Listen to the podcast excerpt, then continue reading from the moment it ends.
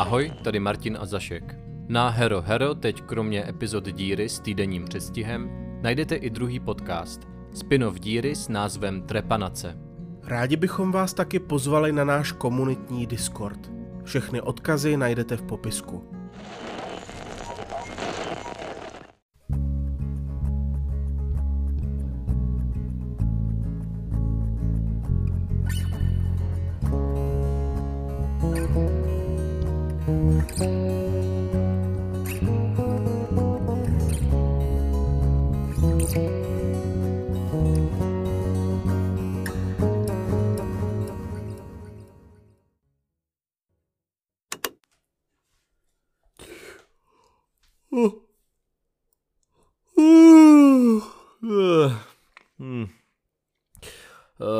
Apollonovy archivy číslo hmm, 210, tuším, je 8. listopadu 7.26.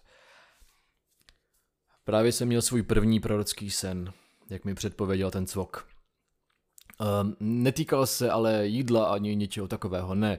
No, tedy já vlastně ani nevím, jestli byl prorocký, ale nikdy se mi nic takového nezdálo. Prostě. Stál jsem v údolí a vzlížel nahoru na kopec, kde stála stará vila, taková divná. Všude kolem skroucené staré borovice s rezavými kmeny. A ta vila byla v plamenech. Teda nebyla. Ze všech oken a dveří se vil hustý černý dým a ze všech stran jsem slyšel kašlání a ty sloupce dýmu se kroutily ve vzduchu, jako by si s nimi pohrával vítr. Panovalo ale bezvětří, koruny borovic se ani nehnuly. Nikdy se mi nic takového nezdálo. Musím to říct Olbrachtovi. A když už se o něm bavíme, nejspíš se rozkřiklo, že s ním teď pracuji a to jsou sotvada týdny, co jsem na to kývl. Všichni si mě teď zvědavě prohlížejí a něco si šuškají.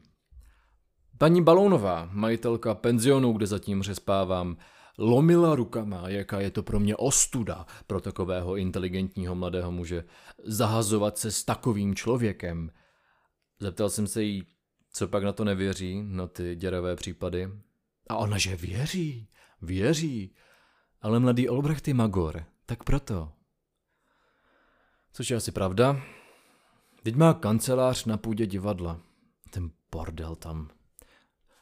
Zmiňoval jsem se, že má účest střežený jako podle kastrolu. A nosí pásku přes oko jako pirát. Já ani nevím, co je o ně výstřelek a co ne. No, ale tak je to tady v díře se vším. Lidé jsou divní. Všechno je tu divné. Třeba včera ve městě jsem měl pocit, že slyším jako recitovat proměnu od kavky. Ohlédnu se a na lavičce vidím sedět dvě kavky. Ty ptáky. Buď to magořím já, nebo tohle město.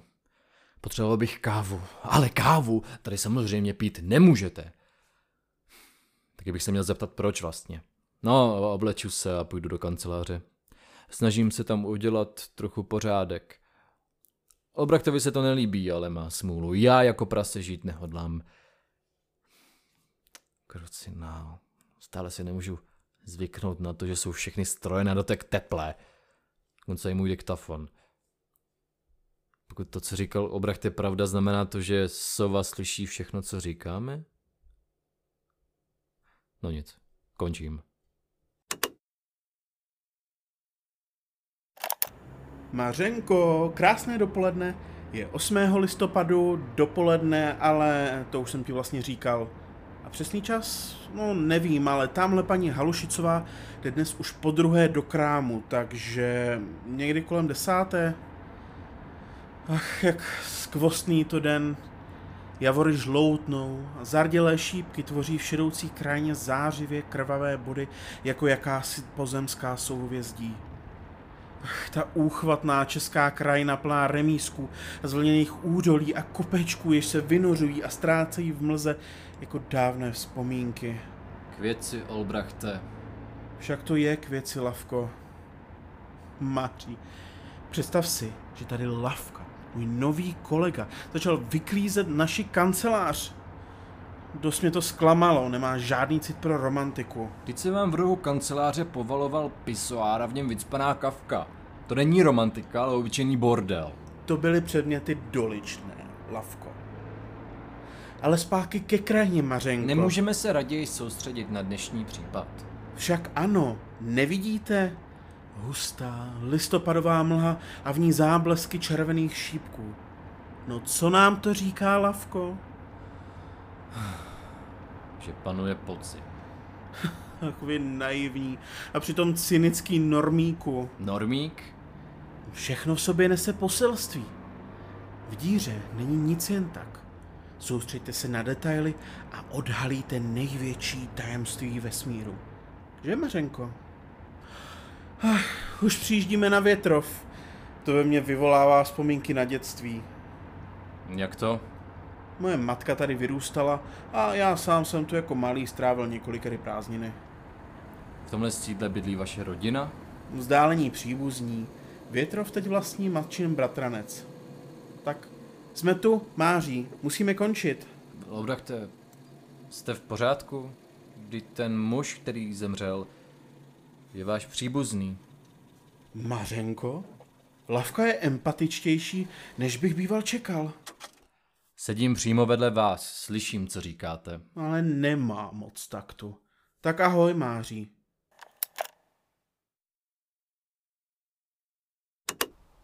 Apolonovy archivy číslo 211. 8. listopadu 10.12. Od chvíle, co jsem dorazil do díry, nemají tyhle záznamy s Apolonem nic společného. Nicméně i můj čas tady v díře je součást pátrání po bratrovi, tak si myslím, že to za tolik nevadí.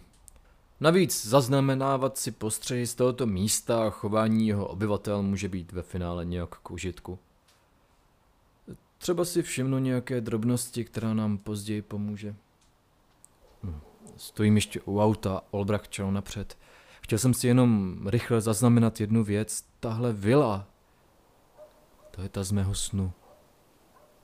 Litý beton, ostré hrany, geometrické patvary, šeť, šeť, šeť, malá matná okna. Je to ona. Proboha, tak on s těmi prorockými sny nekecal. Juhu, šupito presto, tudy. Už mě volá ten magor. Zapte mě. Zapte mě někdo.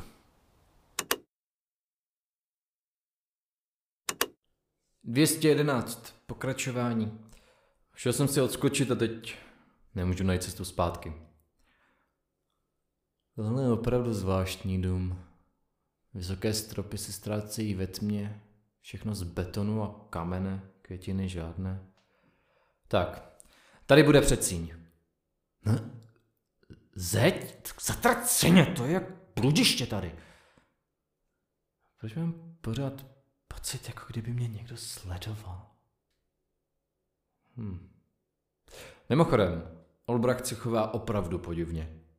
Úplně se roztéká blahem, doslova tu hopsá. Jako kdybychom neprocházeli euklidovskou noční můrou. Musím najít cestu do toho sklepa, kdybych jen věděl, kde zabočt...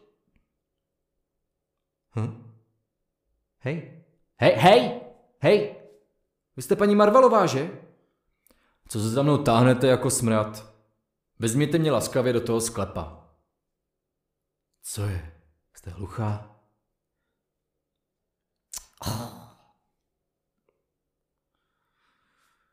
Co je to za manýry za člověkem a sledovat ho? Panda Magoru, všichni tady. Končím.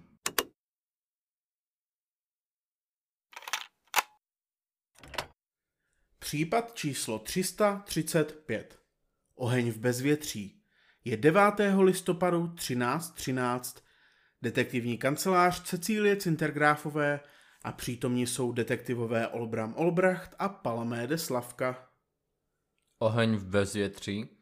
No, podle vašeho snu přece. Vím, že to tak nevypadá, ale já poslouchám. Aha, Dobře. Takže si to zrekapitulujme. Dostali jsme dopis s výzvou k návštěvě Větrovské vily, kde v nedávné době došlo k tragédii. Zemřel jediný dědic rodiny Marvalových, mladý Šebestián Marval. Po našem příjezdu byli na místě přítomní pouze pan a paní Marvalovi a také Žofie Marvalová, Šebestiánova prateta. Pěkně protimná banda. A zdálo se mi to, nebo ani netruchlili? No nic. Stará vila, byla v ní zima a zatuchlo. Uvedli nás do sklepa, kde bylo před pár dny v rohu místnosti nalezeno skroucené tělo mladého muže. Pitva prý prokázala zadušení bez vnějšího vlivu a cizího přičinění. Prostě se udusil. Jen tak.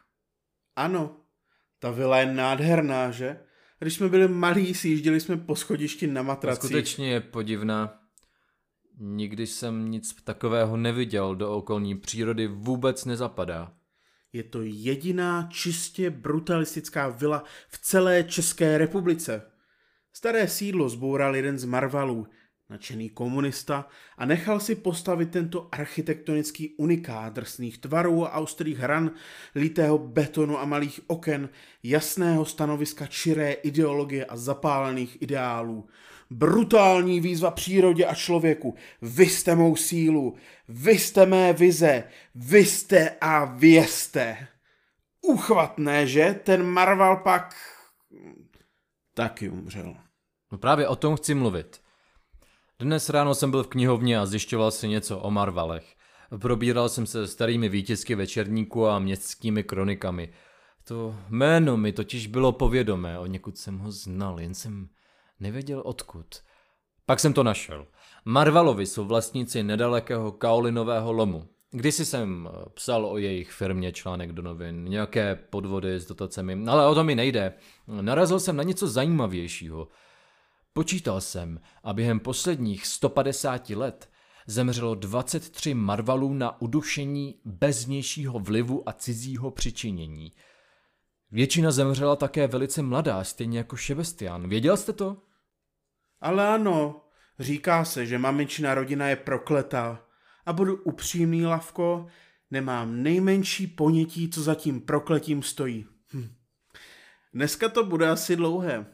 Dáte si šálek cikorky? Ano, budu si na to stejně muset zvyknout, když tu není možné sehnat kávu. Ale s tím prokletím dejte pokoj. Napadlo mě, zda nejde o nějakou dědičnou anatomickou deformaci. A při panické atace například... Nic takového. Jak to víte?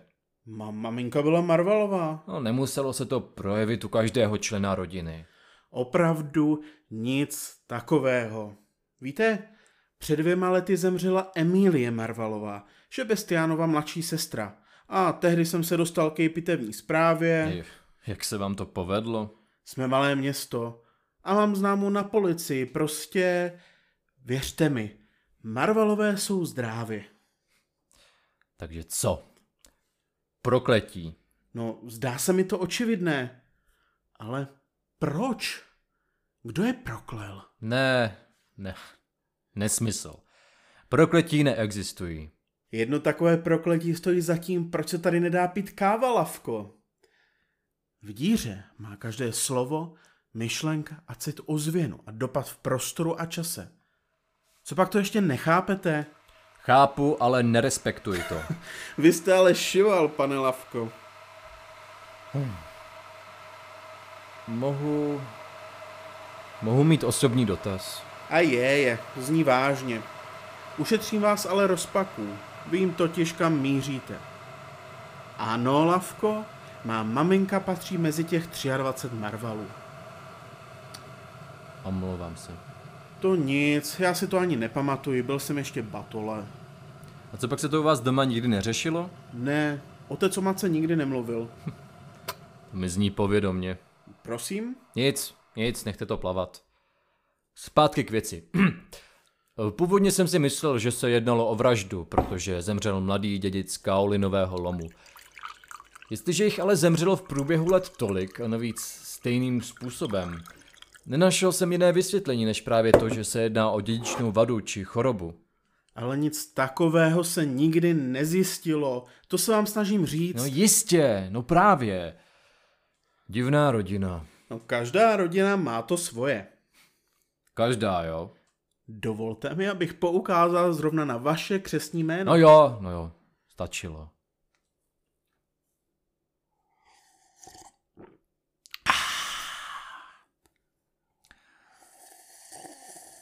Tak, tak mluvte. Co bylo s tím prokletím té kávy? No to je fascinující záležitost. Za první republiky tu skvětala pražírna cikory. Všichni v okolí ji pili. Byli jsme jí doslova proslulí. Jenomže po válce začala být káva dostupnější a dostupnější a pomalu se dostávala do módy. To byla pro pražírnu velká rána. A pak přišla druhá světová, a pak 48. A když se majitelka pražírny dozvěděla, že se jí podnik komunisti urvali pro sebe a chtějí v něm pražit kávu, chápejte, ta firma byla v její rodině několik generací, zkrátka skočila přímo do toho obrovského mlínku. A? Co a? No jak to bylo s tou kledbou? Aha, jistě. No, když si cikorku melete v mlínku, slyšíte hlas majitelky, jak šeptá Proklínám tohle město, ať mu jeho zatracená káva přinese smrt. No, říká se, že to byla její poslední slova předtím, než skočila do toho stroje. Mhm. A hned potom začali lidé umírat.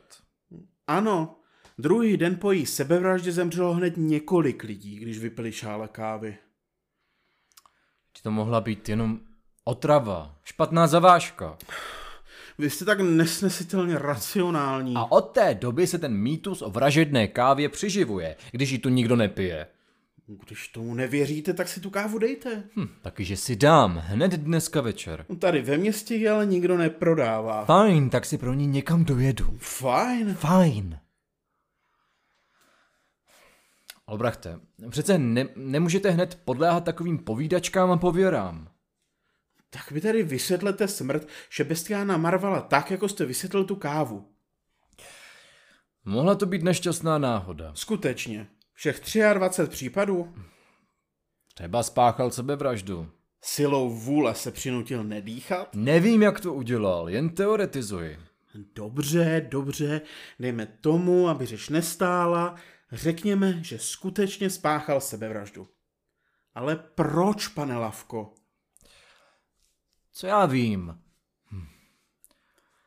Třeba, třeba se zabil, protože žil v tak depresivním baráku.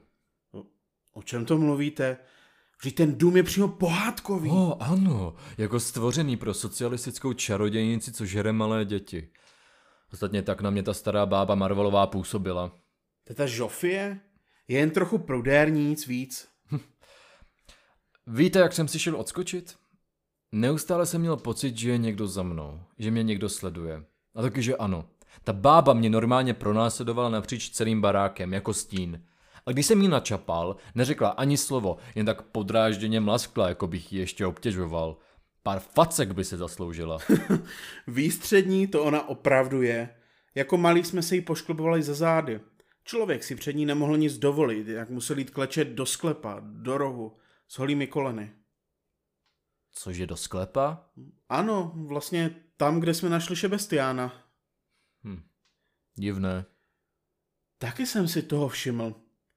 Je tedy fakt, že Šebestiána tam posílali často. A dokonce i jako dospělého. Nevím však, proč by se měl na témže místě udusit. Dospělého? Šebestián mi před lety volal, že neví, co má dělat, že doma je to peklo. Počkejte, mám tu někde záznam, všechny telefonické hovory si ho samozřejmě nahrávám. Možná tady v květináči. To je bordel. Je to jen vysoce specifický způsob organizace. To takové cynické hovátko, jako vy nemůže pochopit. Aha, mám to. Tady, tohle by měla být ta kazeta. Přehraj vám ji na mařence. Já, já fakt nevím, co mám dělat. Doma se mnou nikdo nemluví, dokonce ani Emílie. Ona mi nemůže s ní promluvit, tady ona furt jenom bulí. Já na ní řvu a ona bulí. Asi bych na ní neměl řvát, co? Já vím, ale, ale víš, co mi řekne? Až si vystojíš hambu, budu s tebou zase mluvit. To jinak ukali oni, ať do doháje všichni v tomhle posrany paráku. Já už nemůžu, už nemůžu, kurva. A pak už je to jen spousta nehezkých, vulgárních nadávek. V té rodině očividně panují toxické vztahy. Co vlastně udělal, že si zasloužil takové psychologické mučení? Hmm, myslím, že chtěl odjet do Prahy, ale už si vlastně nespomínám proč. A se dělat do muziky? To ale nešlo. Byl Kaolinovým princem a měl zdědit podnik. Jeho osobní plány a sny rodiče pravděpodobně vnímali jako ztrátu času. Znal jste tedy Šebestiána dobře? Jako dospělého vůbec. Ostatně i s Emilí jsem za poslední dekádu mluvil jen párkrát. No, jako dítě se na Větrově strávil všeho všudy čtvery nebo patery prázdniny. A se Šebestiánem jsme se navíc vždycky byli. Emilí se měl stejně radši. Nosívala takový dlouhý plavý copánek. Nebyla moc chytrá a všechno ji rozplakalo. U Šebestiáný za ten cop neustále tahal, ona se rozbrečela a běžela za mnou. Jednou ji stará teta Žofie vzala za ruku do kuchyně, vytáhla nůžky a beze slova jí ten co ustřihla. A pak ho hodila do kamena a ji poslala ven si hrát. Emílie probrečela skoro celý týden. Koukám, že neměli jednoduché dětství. No, taková klasika. Očividně máme jinou představu o tom, co je klasické dětství. Pochopitelně, vždy to dá rozum. To, co považujeme za normální, se odvíjí od našich vlastních zkušeností. Tedy alespoň v dětství. Až pak, když se porovnáváme s druhými, poznáváme i to, co je ab- abnormální. Jste v pořádku? Hm?